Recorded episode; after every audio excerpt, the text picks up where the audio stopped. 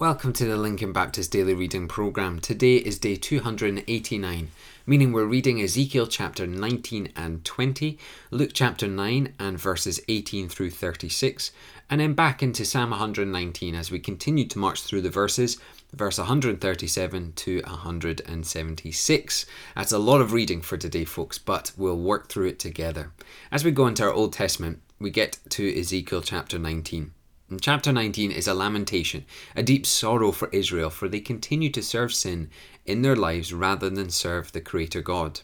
Where I want us to concentrate on today is the near of the end of chapter 20. Even after nearly 20 chapters of continuous wrath and judgment on the people, God will still relent and provide His mercy, saving the people while they are still sinners. Verse 33 and 34 God will be their king.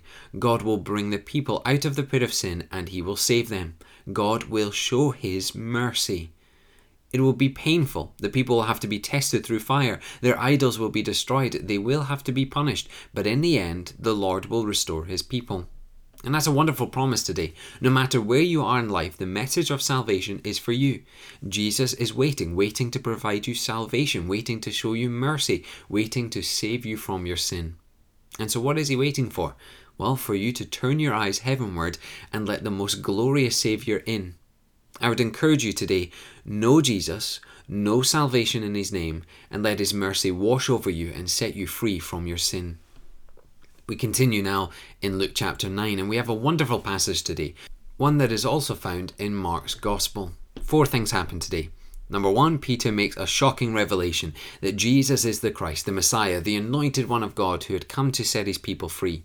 The disciples had been following Jesus for some time, and this is the first instance where it truly dawned on them who Jesus was. The second, Jesus foretells or prophesies that he is going to die for the sins of the world.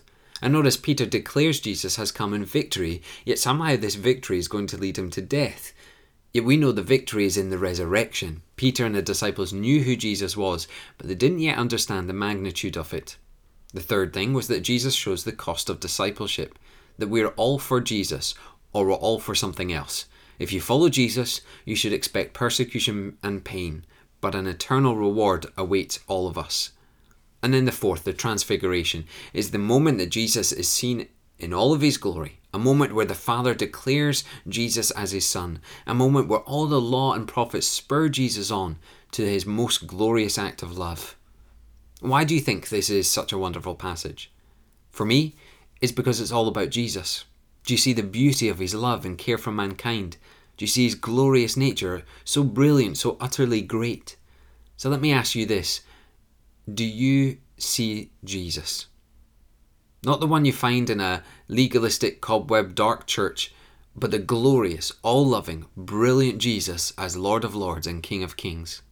I challenge you today carve out some time and spend time in this passage. Be captivated by Jesus and see how this world has nothing to offer, not even remotely close to what Jesus has to offer.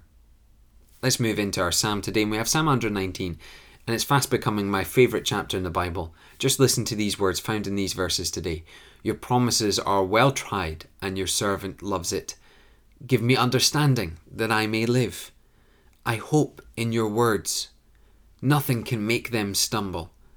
All your commandments are right. In Luke, we have the beauty of Jesus. Here in the Psalms, we have the beauty of his words words we can find rest in, words we can find hope in, words that make us stand strong, words that can give life. And so here's my second challenge today. First, spend time being captivated by Jesus, but then, second, live a life that sees the Word of God as your life and as a final authority over every aspect of your life. What a wonderful thing it would be if we truly grasped the Word of God and lived by it. What a glorious worship to our King to follow all His commands and bring Him glory. Let's pray. Father, my prayer today is simple that we would live for the glory of Jesus by being obedient to his word. We pray this in your name. Amen.